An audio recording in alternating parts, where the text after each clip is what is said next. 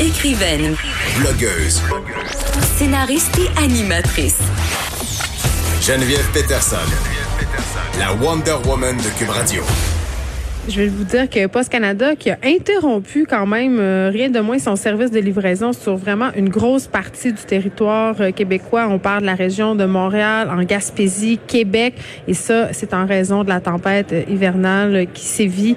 Donc, si vous attendez du courrier important ou même des colis, sachez que le service est suspendu et qu'ailleurs au Québec, je pense entre autres à l'Estrie, au centre du Québec, au Laurentides et en Montérégie, ces régions-là sont soumises à une alerte jaune. Ça, ce que ça veut dire, une alerte jaune, c'est que Post Canada va faire de son mieux pour aller effectuer ses livraisons, mais il pourrait y avoir euh, des délais importants. Je, je savais que j'aurais pas dû rire de la tempête. Ça, nous a porté malheur.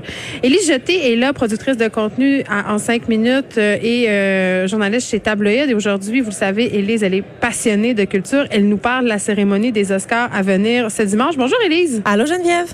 Bon, là, ce qu'on va faire, ce que j'aime le plus, on va faire des prédictions et on va se dire qu'est-ce qu'on devrait surveiller. Parce que toi, je sais pas si t'es comme moi, mais est-ce que tu fais une soirée chez vous pour les Oscars ou tu regardes ça avec des amis habillés chic en mangeant des bouchées? Moi, j'a- j'aime pas m'habiller chic pour regarder la télé, fait que non.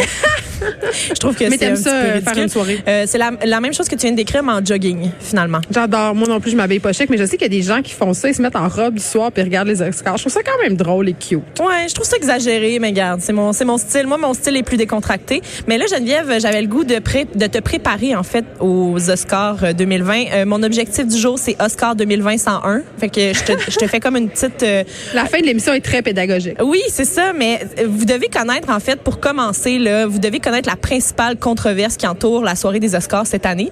La sous-représentation de la femme, hein? Oui, euh, il y a eu Madeleine le hashtag. Ouais. ouais, le hashtag Oscar So Male qui, qui a été euh, utilisé à maintes reprises durant les derniers jours. Puis euh, là où le problème est, est le plus flagrant, euh, Geneviève, c'est que évidemment, c'est que quand on s'attarde aux nominations dans les catégories euh, où le gagnant peut être une fille ou un gars, ben on voit qu'il y a pas beaucoup de filles. Hein, tu sais, faut aller vraiment dans les catégories strictement féminines pour voir des Son filles. premier rôle féminin. C'est ça. Et parmi euh, ceux qui, qui peuvent être un gars ou une fille, le plus prestigieux, c'est Oscar de la meilleure réalisation.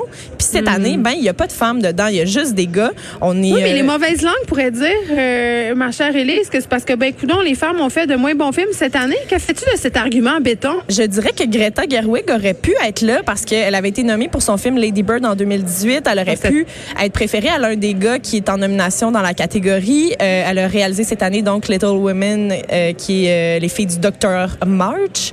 Euh, mais non, ça n'a pas été le cas. On l'a pas choisi.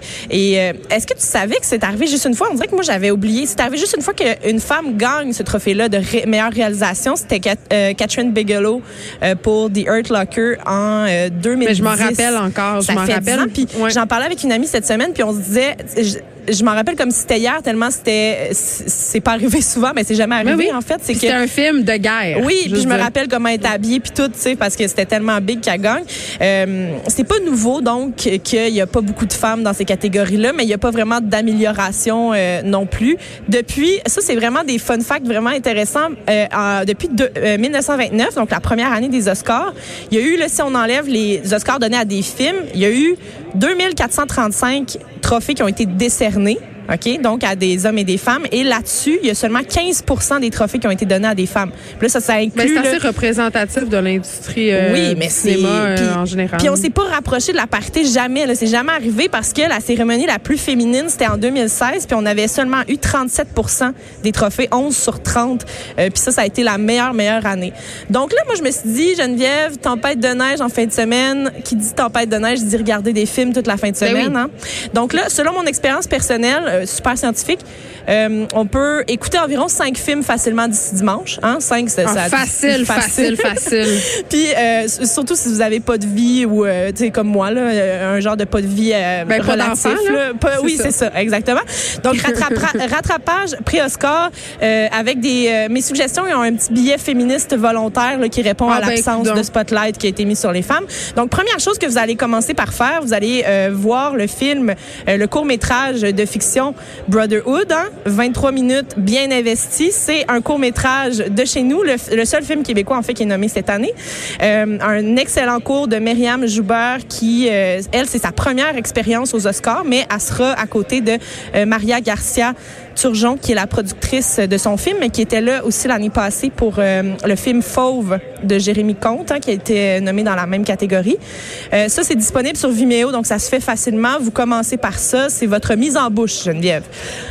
Ensuite, J'ai deux- bien hâte.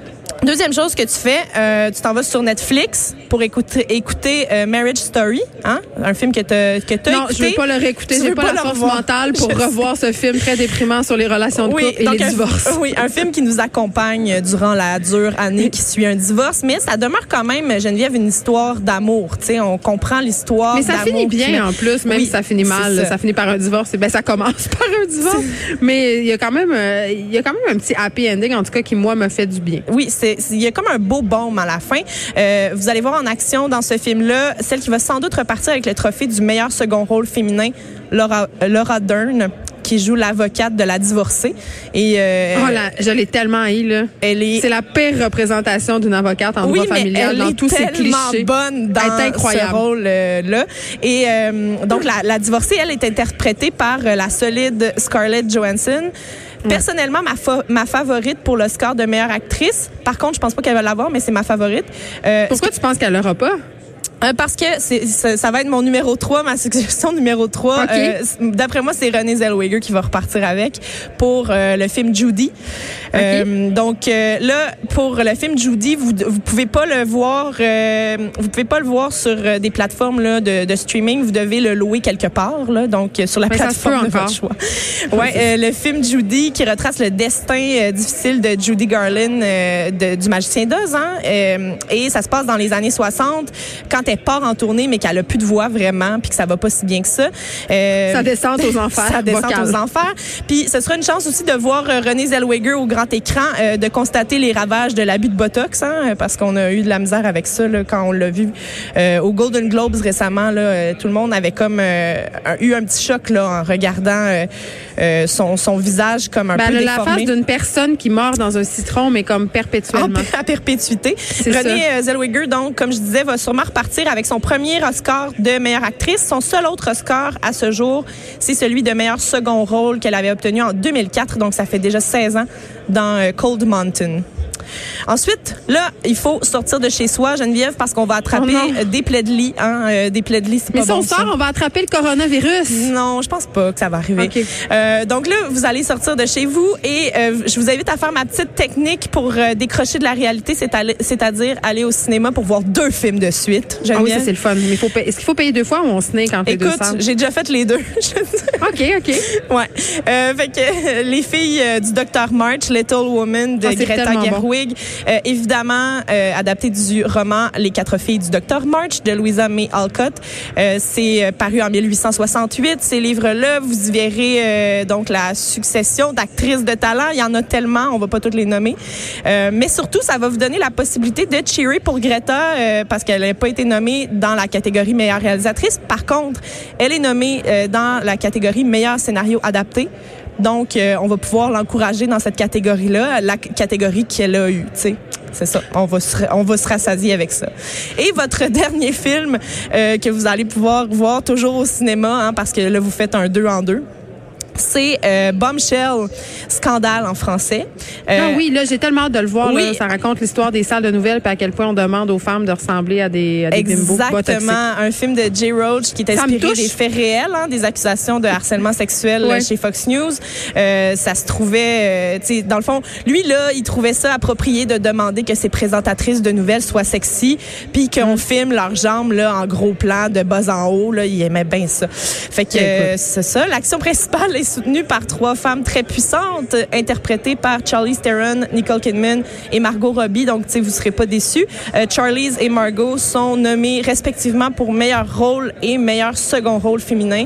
Euh, donc, encore une fois, si jamais euh, vous avez des petits coups de cœur euh, dans ce film-là, ben peut-être qu'elles vont pouvoir repartir avec la statuette. On ne sait jamais. Élise Jeté, merci. Et euh, je te promets que je ne mettrai pas une robe longue pour regarder les, Os- les Oscars. Des dimanche. jogging gris. Exactement. Ou noir, on sait pas. Merci beaucoup. Bonne fin de semaine. Écrivaine, Blogueuse. scénariste et animatrice. Geneviève Peterson.